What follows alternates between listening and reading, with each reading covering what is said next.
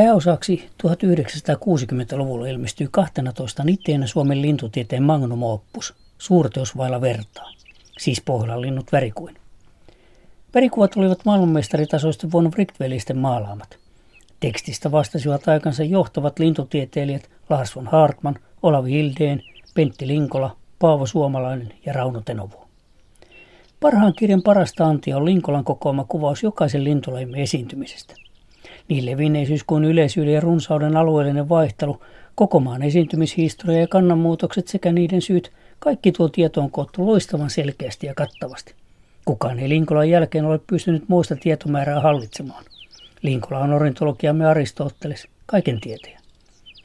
Mikä käsittämättömintä, suurin osa 50- ja 60-luvun havaintoaineistoista Linkola oli koonnut itse ajamalla polkupyörällä Suomea ristiinrastiin pitäjä pitäjältä.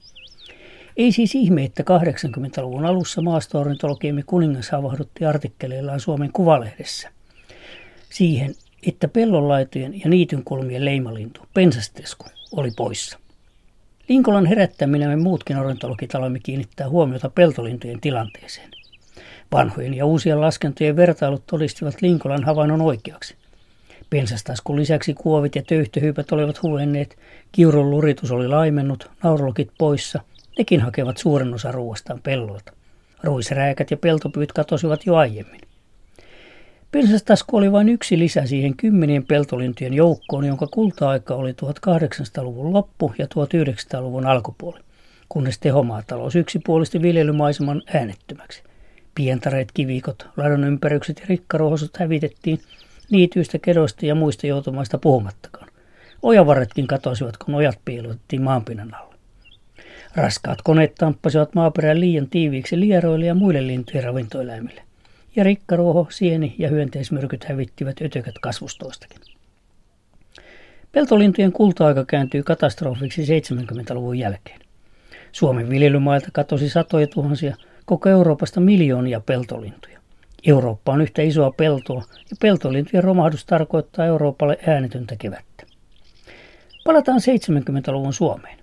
Jokainen pöntönomistaja huomasi silloin kottaraisen kadon, kun poikaset kuolivat nälkään, koska emot eivät löytäneet pellolta enää tarpeeksi ruokaa.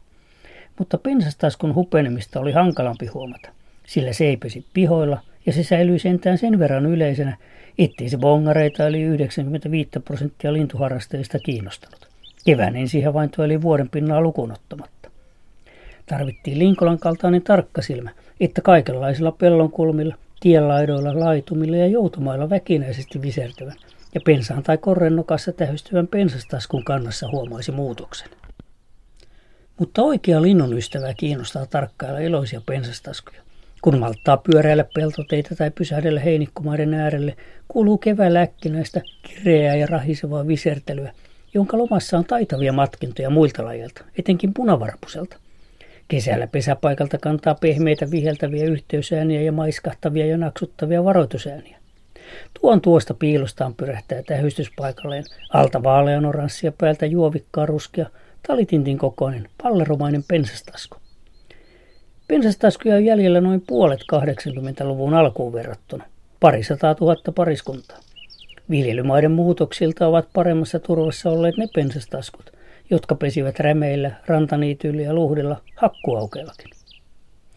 Nyt on paras aika tutustua pensastaskuun, sillä tämä pirteä pikkulintu on helpoin huomata keski- ja loppukesällä, poikasia varoitellessaan ja poikuena pyrähdellessään. Syyskuussa viimeisetkin pensastaskot muuttuvat Saharan eteläpuolelle Länsi-Afrikkaan, eikä niitä täällä näe sen jälkeen ennen ensi vappua.